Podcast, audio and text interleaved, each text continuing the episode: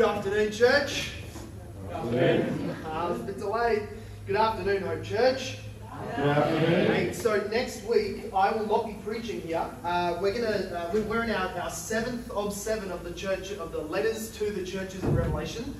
Next week we're gonna finish. I told you we'd finish in chapter three, but four's too good. So I'm pretty sure we won't go further into five and then towards the end of Revelation. I'm pretty sure, but we're definitely planning to end in chapter four uh, and then pick up Colossians in the new term. But over the next couple of weeks, uh, Craig Island, who is our uh, original uh, church planter of Hope Church up in Logan, is actually going to be, uh, be here for Stand Firm and will also be preaching here. Um, uh, I didn't mean to inflict you with him two weeks in a row, but the, all, all of the movements went around, and then I sent him to another church to preach, and then he ends up being here twice. So he's going to be a he's a great expositor of the word, uh, my favorite preacher.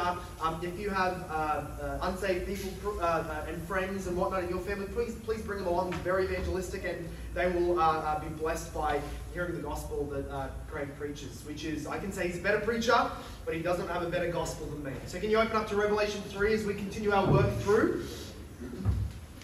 uh, this final, this final of the letters that Jesus spoke to the churches.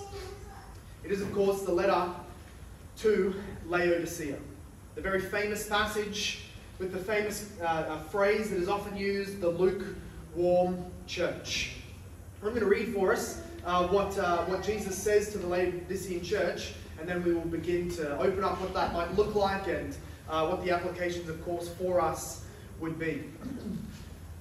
The Lord God says in his inspired word, And to the angel of the church in Laodicea write, the words of the Amen, the faithful and the true witness, the beginning of God's creation. I know your works. You are neither cold nor hot. Would that you were either cold or hot. So, because you are lukewarm and neither hot nor cold, I will spit you out of my mouth.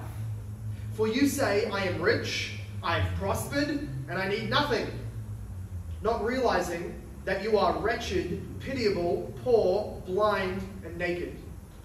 I counsel you to buy from me gold refined by fire, so that you may be rich, and white garments, so that you may clothe, your, clothe yourself, and the shame of your nakedness may not be seen, and salve to anoint your eyes, so that you may see. Those whom I love, I reprove and discipline. So be zealous and repent. Behold, I stand at the door and I knock. If anyone hears my voice and opens the door, I will come into him and eat with him, and he with me. The one who conquers, I will grant him to sit with me on my throne, as I also conquered and sat down with my Father on his throne. He who has an ear, let him hear what the Spirit says to the churches, and may God bless the reading of his own inspired and authoritative word in our midst this afternoon. Amen. The Laodicean church is a lukewarm church that Jesus says makes him want to hurl. This is the kind of church. We can say each week I've tried to make some modern applications. What would this look like in our day? What sort of example church? I haven't been naming names, but I'm, I'm just explaining what we might experience if we were to become a church that felt like this. And, and this week we arrived at a church that is utterly lukewarm. There is no difference in, in, the, in the temperature that you might feel from the outside world and the inside of the church. They, they just have walls that, that, that define a building. They just have a few people on staff that are called pastors. But really, there is no difference in temperature between the world and the church. It's the kind of church that you go to more to hang out with your friends than to meet with the living God.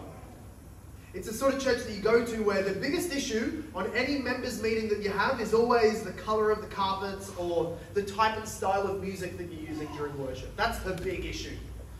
It's the sort of church where the statement of faith has phrases like no creed but the Bible, non denominational, and relationship not a religion, stuff like that. It's the sort of church that you go into and, and the songs that you sing are technically songs and they mention God or some theme of God every now and then, well, every, every couple of songs at least, and they have lots of lots of themes of things like mountains and rivers and rain and valleys. There's always a valley.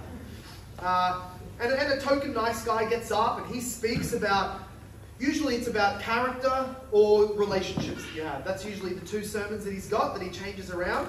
Uh, his favorite words are authenticity, doing life together, getting real with God, And you, you're one of his favorite things. He's always talking about you. You're Goliath, you and your mountain, you and your valley, you and your dragon, you and your storm, you and your leprosy, whatever weird analogy he wants to pull. It's always about you, and you kind of like that. It's really nice. Um, he just tells a lot of stories about his dog and his kids, and the application of most sermons is we just got to trust God a bit more.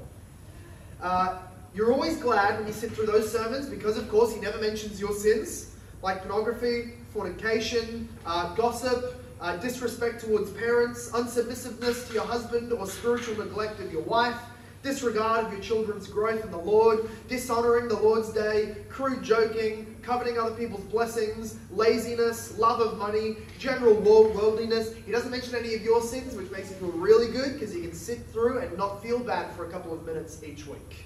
In fact, he doesn't mention any sin, which is, which is quite nice and polite of him. Conversations after church drop dead if you bring up the passage we were just hearing from or ask questions about the Bible. They sort of go very quiet. You remember, of course, that you have to you have to keep a tally on which friends of yours are sleeping around together this month so that you don't get anybody in trouble with the pastor or their parents. It's a sort of church that you're very glad we don't do church discipline. If you try and bring up a conversation, of course, about doctrine or correct somebody's theology, a slightly older Christian will pull you aside and remind you of a time when somebody tried to bring theology into this church and it got quite divisive. So remember, God loves a childlike faith. You get rebuked for that. Men in the church are generally little boys, mentally and spiritually, who don't work very hard in their jobs and don't know the Bible very well. The guys who do know their Bible pretty well and do work hard end up leaving and finding somewhere else to go. Uh, the people who don't know the Bible well but do work pretty hard are fairly worldly and keep their riches for themselves instead of being generous and giving towards the kingdom. Uh, and they usually neglect the church and family. Uh, evangelism doesn't happen except the fact that they've got a church sign out front, and that does the evangelism for us. That lets them know that there's a church here. Uh, and uh, spiritual women in the church tend to rise up to leadership because the men won't, and those who aren't so spiritual find other ways of getting sinful attention. Uh, if the church closed tomorrow, this is how you know it's a lukewarm church. If the church was to close tomorrow, the community would have no idea of any difference. No difference would happen in the lives of the sinners and lost world around them. All in all, you know what? People find it a pretty good church, this church, this Laodicean type church, except they don't really know how to define a good church or a church at all. But you know what? It feels like people love Jesus, and it's good news that Jesus loves us, so we all get along. Right? That's the 21st century style of the Laodicean lukewarm church. I wonder if any of that sounds familiar to you in your past experiences. Not here, don't put your hand up here and say amen. But in your other churches that you've grown up in, you've visited, you've gone to, you've, you've tried out. I don't know. We're, we're not going to bash any churches. The point is that we would we would uh, lay ourselves under the heavy weight of what this text would say towards us, who tend towards. You have to realize that lukewarmness is always the default. There is not an intentional swimming upstream, an intentional repentance and being transformed by the power of the word. We will end up lukewarm like Laodicea. So let's meet the Lord that they profess to worship. This church that was planted by Paul or one of his missionaries at some point during Acts chapter 19 when he was preaching in Ephesus that started well, they had the gospel, they had hardworking ministers. At some point, they became extremely lukewarm. And this is the, how Jesus introduces himself to them as he opens up this letter. Look at verse 14. He says, The words of the Amen, the faithful and true witness, the beginning of God's creation. The, the words of the Amen. The only other place in all the Bible where the word Amen is used as a name is in Isaiah 65, verse 16, and it's talking about Yahweh, the God of the Old Testament, that He is the God of the Amen, the God of truth, the ESV will translate it as. In the Hebrew, that would be the same word. Uh, so I think what Jesus is saying there, and we'll get in, into a little bit deeper in a moment, but he's saying, I'm that God. You go and read Isaiah, who says that there's only one God. There's only one, there's not multiple gods. There's, all of your idols need to be thrown in the fire. There's only one God. He is before all others. He controls all things. Only He can save. Jesus is saying, I am that God. I am the God of Amen, the God of truth. And secondly, he calls himself the faithful and true witness which matches up with chapter 1, verse 5. Remember in chapter 1, verse 5, when John calls Jesus uh, Jesus Christ the faithful witness and the firstborn of God's, uh, the firstborn from the dead? Well, so likewise here, Jesus calls himself the faithful and true witness, the beginning of God's creation.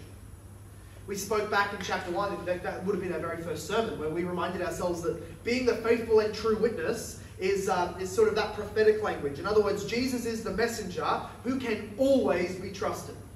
Jesus is the messenger who, who reveals what the Father has given him to reveal, and he always does it accurately and perfectly and honestly, so that whatever Jesus says of God is trustworthy.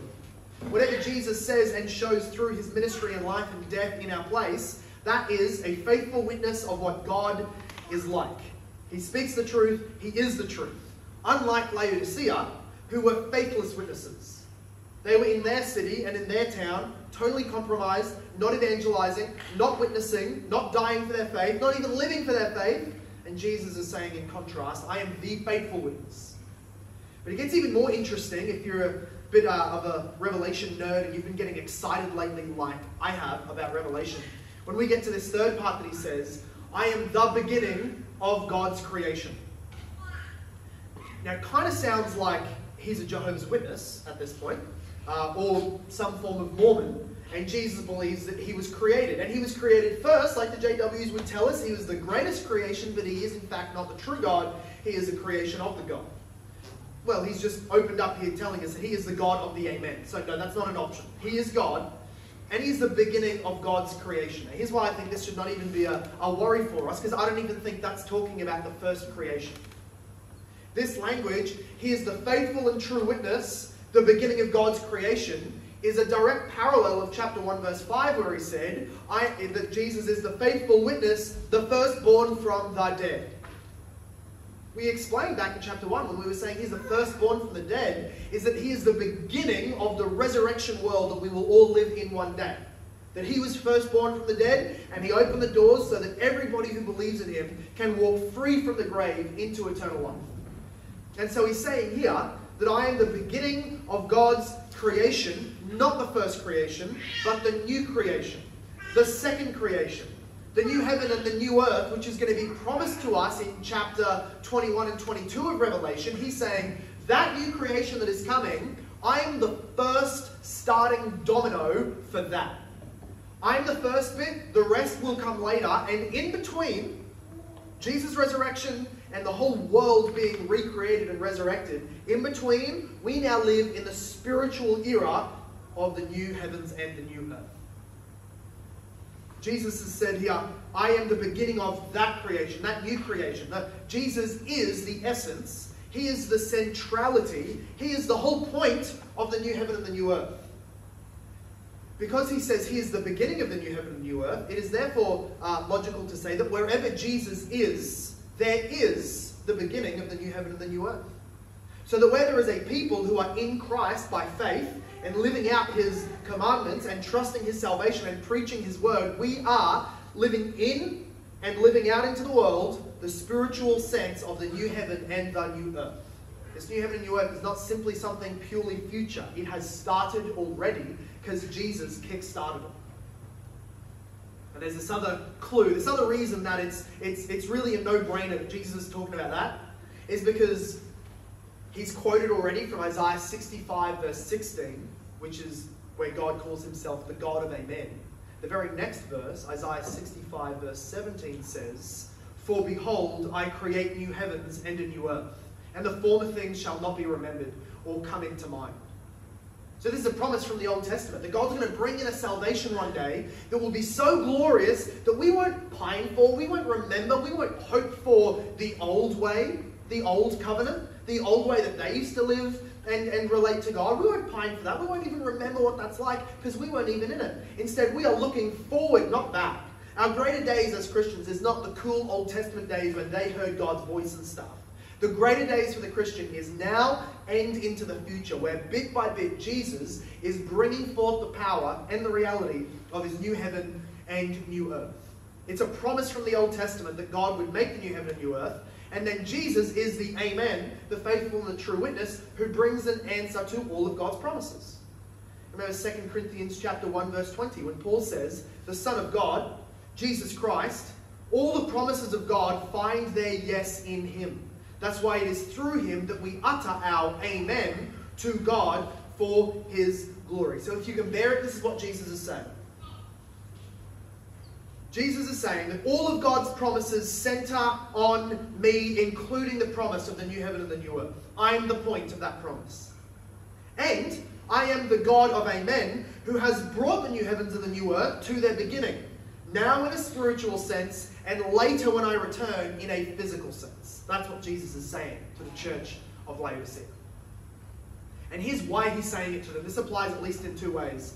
First of all, a lukewarm church is lukewarm because they have forgotten that the ultimate and most important reality at any point in any decision in any part of your life is the fact that Jesus was has lived, died, resurrected, and is now ascended and ruling over everything. Jesus is our Savior and Lord. That is the ultimate truth, the most important truth at every part of your life. They've forgotten that, and so Jesus became a trinket for them. Religion became something cool that you do in life, or it was a, it was a tag on the end of the, you know, the rest of your lifestyle to get you eternal life or something. It was not the center truth. This is what he's reminding of them. There is, there is nothing more fundamental there is nothing more important or gloriously true than the fact that Jesus is God, the creator of the earth, but also the creator of the new heaven and the new earth for all those who trust in him. So it's an ultimate reality, it's of ultimate importance. But secondly, the reason that Jesus is reminding them of this is because Jesus himself was dead. The one who begins the new creation, who is the God of Amen, the faithful and true witness, he himself was dead. Remember, he died on a cross and was buried. So for him to be saying to a church that me, the formerly dead one, am going to be recreating the entire universe with new perfect life, then that has to come with some implication to a dead church. That no matter how dead you are, no matter how big and dead you are, no matter how bad you smell or how long you've been dead, church, there is re- re- regenerating power. There is resurrection power. There is repenting power to a church that is zealous and repents. If Jesus brought himself back to life and then will bring the entire universe back to life, then he will have no problem in bringing a church back to life if they will repent. That's why he's starting there. Nothing is too dead or too lost or too sinful or too much of a mess for Jesus not to be able to bring it back into conformity to what God commands. So that's Jesus standing in front of the Laodicean church, speaking to them, introducing himself to them. And now look at verse 15 and 16 as we meet the lukewarm Laodicea. Jesus says, I know your works. And that's supposed to be scary because they know that there's no works to be impressed by. They're not about to be commended or given a good grade. He says, I know the works you're not doing. I know the evil works you are doing. I know your works. You are neither cold nor hot. Would that you were either cold or hot. So, because you are lukewarm and neither hot nor cold, I will spit you out of my mouth the language of gagging, wrenching, and hurling up onto the pavement. The language of hot, uh, um, usually people think of it this way. Jesus says being hot is being on fire in your faith and really zealous for the Lord, and being cold is you know being an unbelief, not being a Christian which will be very strange as to why Jesus would commend them to be either cold or hot and not just purely hot. The language is not a spectrum of how spiritual you are, either cold, lukewarm, or hot, to which Jesus says for some reason the middle is the worst. What Jesus is saying is he's actually just drawing on their geographical, uh, historical uh, uh, uh resources. The reality is that uh, Laodicea did not have its own water supplies.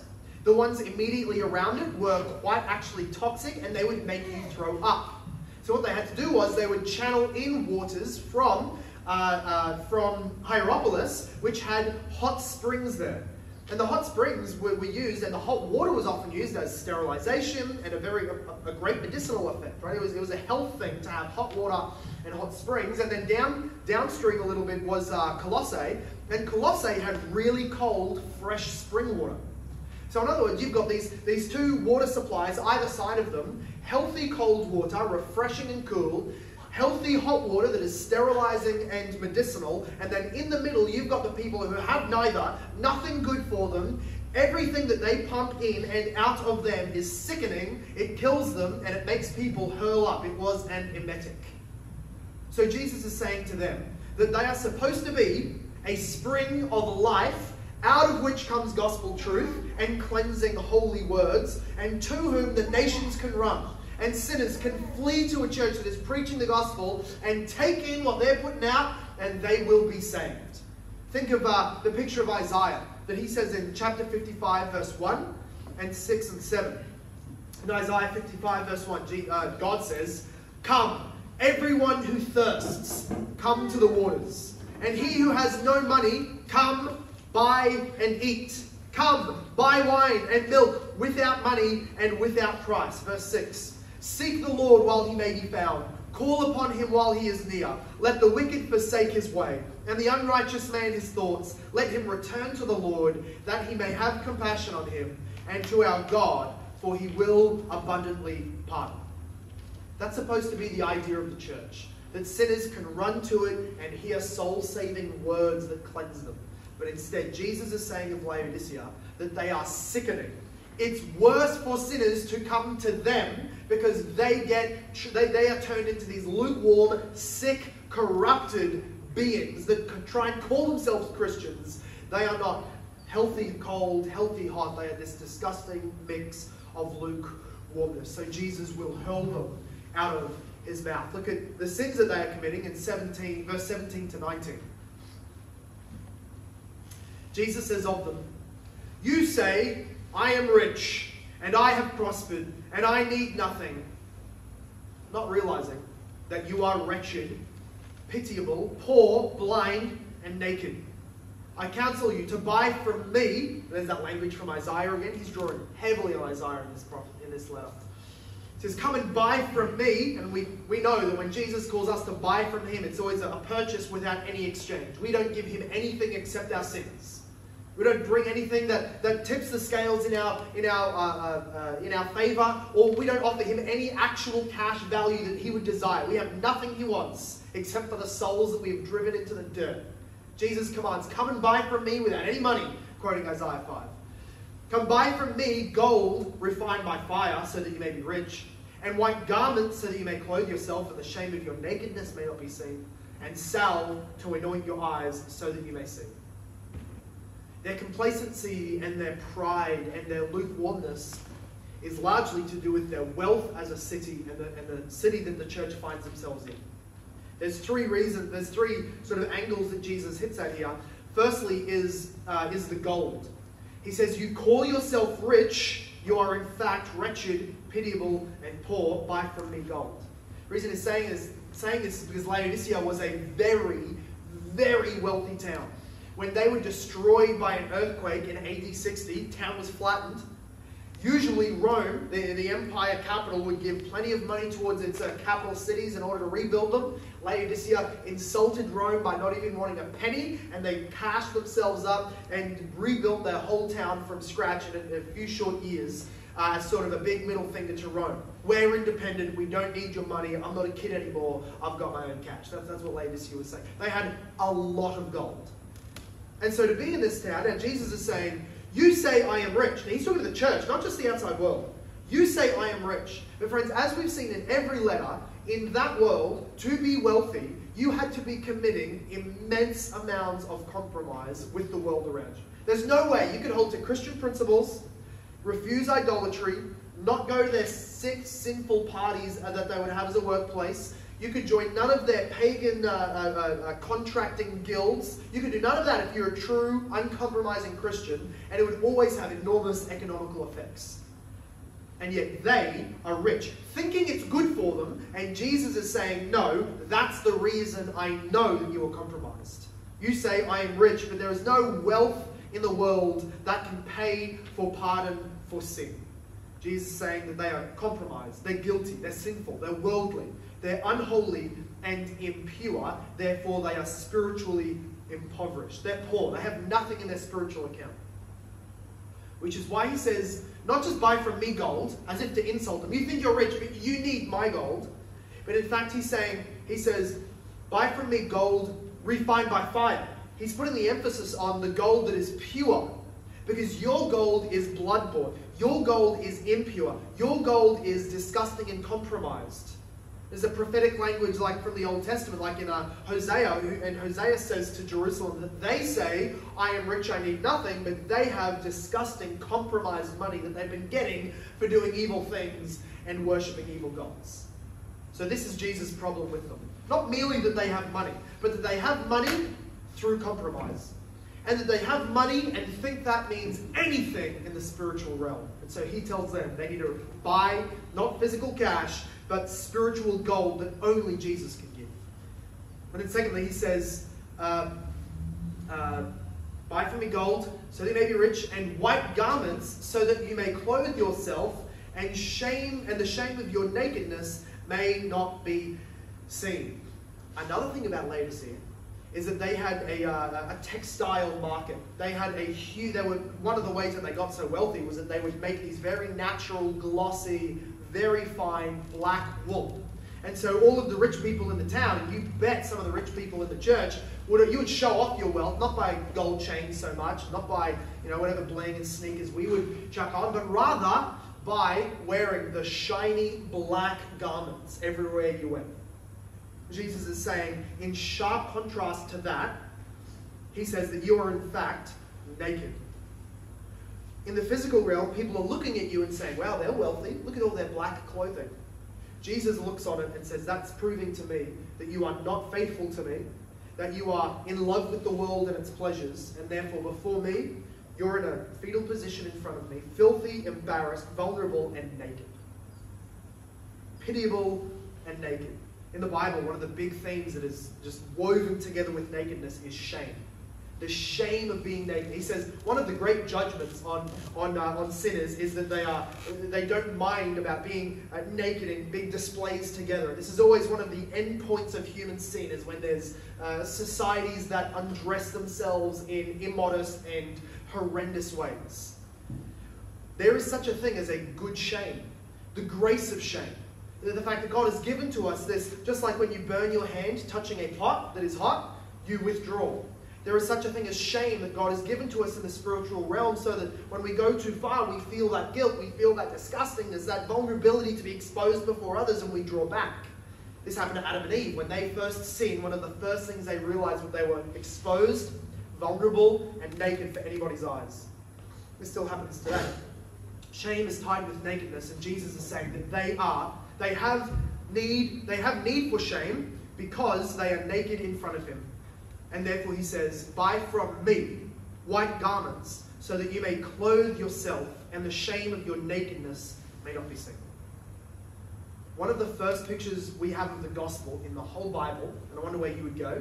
If I said, Where's the first clue of the gospel that Jesus would die for our sins in the Bible? I wonder where you would go. Did you know that we can go as early as Genesis chapter 3? When Adam and Eve sin, recognize their nakedness and shame, run away, sow for themselves their own works of righteousness to try and hide themselves from God, put on these fig leaves onto themselves. When God finds them, He first removes them in their shame, says, Those are useless. Why are you dressing yourself? And instead, He dresses them with the, with the skin of animals. Meaning that for the very first time, we had an animal sacrifice blood being shed, and God covering the nakedness and the shame of Adam and Eve. That's a picture the gospel. That the white garments are not simply that we have worked so hard that we've woven together ourselves something to cover our shame, but that we can never do that. That God comes to us in our nakedness and shame, without any good works, and in our sin, and says, Buy from me my garments. How do you buy from Jesus his garments to cover your shame? Simply have faith. Have faith in the Lord Jesus Christ, and he gives to you his righteousness clothes you in his garments, these white garments that hide your shame so that you can access God. We can talk to one another. We can think of our Creator and Judge without shame, without fleeing back, without this disgusting fear of being vulnerable to Him. No, rather, we are made infinitely adequate to face Him because we are given the righteousness of Jesus in these white robes. And then you also see the language of the eye salve the eye salve. Laodicea also had a very high-end, very famous school of ophthalmology. And They had eye doctors. And they produced the Laodicean eye salve, which was a great ointment that would uh, you know, heal your eyes, it would preserve your eyes, and they were very helpful uh, in the ancient world when things like glasses were a little bit less common and probably cheap. They probably didn't cover it on your health insurance, and Medicare was not yet invented. So to be blind in that day was to lose all of your, your work. I mean, to be blind was to be useless, was to be entirely dependent on other people. And they had the salve, they had the way to healing. So here they are thinking that they see fine, and not only do they see fine, but if they stop seeing fine, we can heal ourselves as well. We're Laodicea. What of it? But Jesus says to them that they are so blind, they don't realize they are blind. They think that in their blindness, that's how life is supposed to be. That's one of the realities of, of, of us born in sin that the Bible speaks to us, is that we are so blind, we don't even realize we're blind. We just think the world is supposed to be this dark, this hopeless, this useless, this sinful, this des- destructive, this deathly. We just live naturally like a fish in water. It doesn't talk about being wet, it's just in water. That's life for a fish. And that's us in our sin.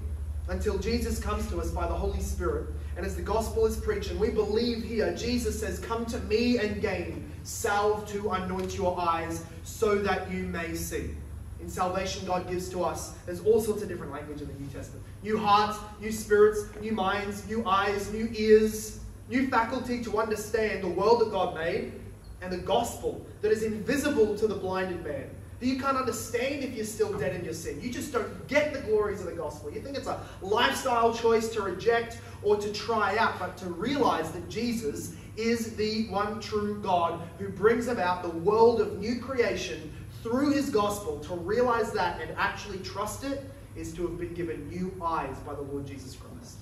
And that's the invitation to believe on Jesus so that you can see your spiritual state and repent and believe. See him in his glory, though invisible. That you might be clothed so that you are not filthily dressed, or that, so that you are not naked and shameful, but clothed in the righteousness of Jesus. And of course, to receive from him great riches in a spiritual realm because he gives them plentifully. So he calls in 19 and 20. Look at verse 19 and 20. This beautiful, paradoxical line of Jesus that goes entirely against what we are told in our world. Those whom I love, I reprove and discipline. We can get into ways of assuming and thinking and tending to, to, to, to reason that the less hardship God's bringing, God brings into my life, the more He loves me. I have whole gospels that are shaped around it, whole churches that promise that. The more godly you are, the more wonderful and tremendous and rich and wealthy your life, hello, your life will be. I hope you're listening now. but Jesus is saying the ones that I love are singled out by the fact that I rebuke them. I find them in their sin and I shoot them back to the path. They're like the lamb that walks away. Which lamb does the, the shepherd love more? The sheep that just goes wandering off a cliff while he's having a cig over here, or the sheep that he pursues, hooks, brings back, and throws back into the fold. Jesus loves those he reproves and disciplines, and he disciplines those he reproves, and disciplines those that he loves. Therefore, he says, Be zealous and repent. Be zealous and repent. I'm, I'm waiting for you to do the sound thing again when I say repent. That'd be really handy. Be zealous and repent. Behold, I stand at the door and knock. If anyone hears my voice and opens that door, that is true repentance. You listen to my command and you zealously run to the door to allow me in and heed my warnings. I will eat with him and he with me. We referenced before the bitterness that kind of existed between Rome and Laodicea, because Laodicea was independent and rich. One of the things that Rome, it, Rome always got the, the upper hand, uh, always got the last word. You never ticked off Rome. Unless you're Jesus, you never take on Rome.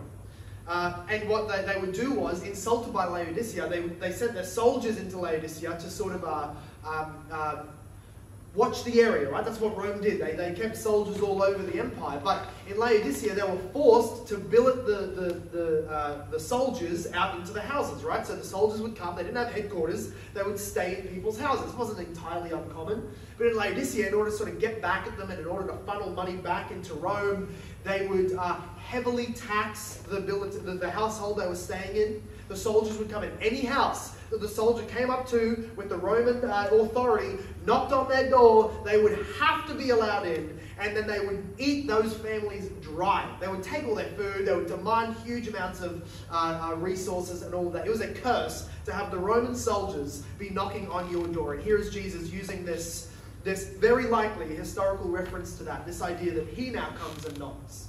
And his arrival is not a curse unless we don't open. His arrival is not a curse unless we think we're rich and we can see and I'm clothed and I don't need Jesus. Jesus comes to the church.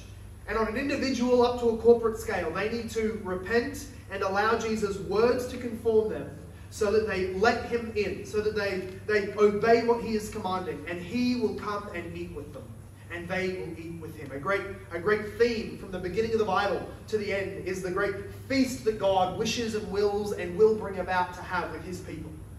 Everybody loves a good party. The feast is lost on us in our generation because we can drop by and, uh, and, and, get through the drive through. We get angry if it takes more than one minute and they make us park around the side. No way to get me more angry tell me to park around the side on a Sunday afternoon. Happened today. Tell you what, not a Christian when that happens. We get feasts whenever we want, how we delivered to our door, right? The ancient world, the idea of a feast was so alien to most people. The idea of going to bed not starving hungry was alien, was, was, was uh, alien to most people. And yet Jesus is saying, I will eat with you, and you will eat with me. I will be a blessing unto you in a covenantal meal, not an exacting, cursing Roman soldier. And therefore we go back to Isaiah 55 that Jesus is speaking of this meal that they can share. Come, everyone who thirsts, come to the waters.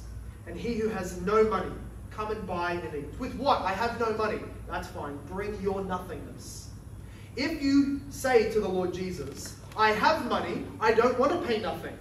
I have riches, I have good works, I can see, I'm actually better than most sinners, but I can come and I'll give you a little something, then Jesus will have nothing. He will have nothing to do with you. He'll cast you out and vomit you out. Only Christians, only people, only sinners who come to the point of realizing, I have nothing to give. The only way I can gain is if God entirely gives the blessings to me. Only to those people does Jesus invite. Come, buy and eat. Buy wine and milk without money and without price. Seek the Lord while he may be found, verse 6. Call upon him while he is near, verse 7. Let the wicked forsake his way and the unrighteous man his thoughts, and let him return to the Lord, that he may have compassion on him, and to our God, for he will abundantly pardon. Isaiah 1 verse 18 says, Come now, let us reason together, says the Lord. Though your sins are like scarlet, they shall be white as snow. Though they are red like crimson, they shall become like wool. This is the promise of the gospel. That is even applied to the rebellious, lukewarm, Laodicean church that have been blaspheming Jesus and compromising with the world every day of their existence since they went bad, even to them, even to us, even to whoever you are, realizing that you're outside of Jesus. He, command, he commands and promises all of these blessings to you. And therefore, he says, lastly, the one who conquers, I will grant to him to sit with me on my throne, as I also conquered and sat down with my Father on his throne. This is one of the apexes of all.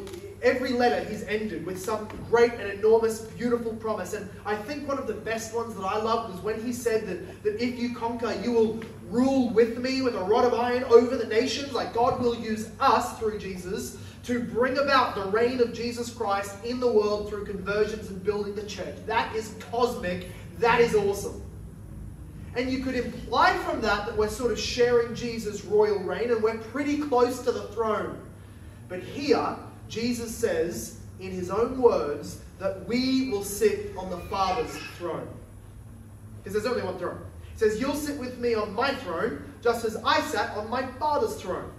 So Jesus is on the Father's throne. There is one throne reigning the universe, and to that throne, he promises a seat for us. Not physically, no. Will we be up there getting worship with Jesus in heaven? Absolutely not. What he is calling for, what he's promising, is covenantal authority.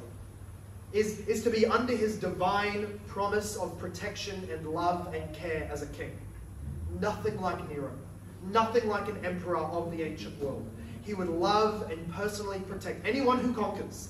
That is, anybody who resists the temptation of, of, the, of being lukewarm, resists the temptation of the world to be like them and compromise and walk in their sin and to tolerate a lukewarm church, all of those temptations, if you resist them, and if you believe in the Lord Jesus Christ and expect from Him and Him alone, on the basis of His promise, riches and spiritual sight and clothing over your soul, if you promise, if you rely on Him for those things, then Jesus says, you will be given by me the greatest authority that can be given, and I will use you in my rule and reign. You will be as close to the Father's heart as I am. The Father will love you as much as he loves me, his son.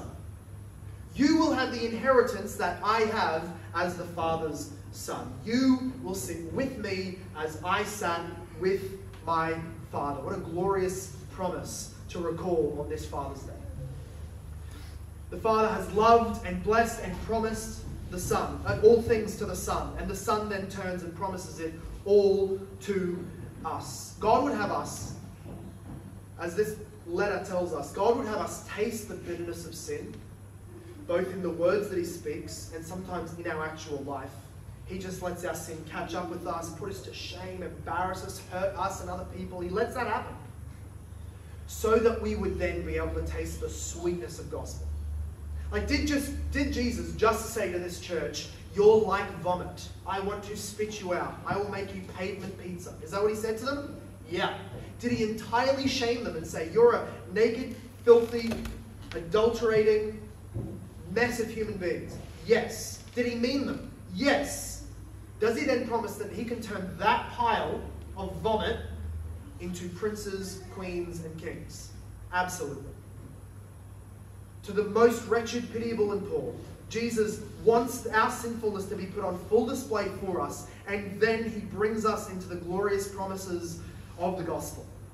So, what does it mean to have ears that hear, as he says here, closing out in verse at the end, uh, in verse 22? What does it mean to have ears that hear what the Spirit is saying to the churches?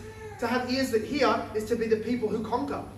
That is to be people truly born again who, who respond to the gospel call of Jesus and then the continual call of Jesus at the beginning of your life and in every day of your life. Jesus' call is rely on no other riches but my riches. Rely on no other sight but the sight that comes through my word. Rely on no other clothing before God but the clothing that is given from me. If you trust that above every other temptation, and not just to trust it, but for it to change the way you live, then you are a conqueror, and Jesus promises his throne.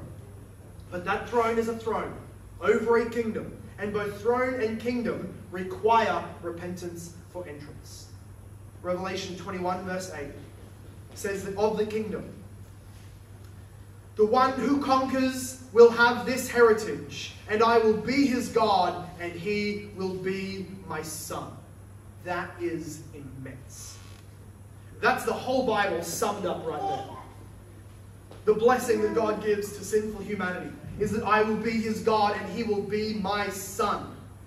But as for the cowardly, the faithless, the detestable, the murderers, the sexually immoral, the sorcerers, the idolaters, and all liars. Their portion will be in the lake that burns with fire and sulfur, which is the second death. When Jesus says the one that conquers escapes that, he doesn't then list a, a, a, whole bunch of tremendous things that conquerors do. You know what defines a conqueror? Somebody who has repented of that sin, turned from it, and trusted in the Lord Jesus Christ. Which means that if you have lived in and all kinds of mixtures of those things cowardness, cowardliness, faithlessness, detestableness, murder, sexual immorality, sorcerers, black magic type stuff, idolaters, worshipping other gods, lying. Your rightful portion is in the lake of fire that never goes out.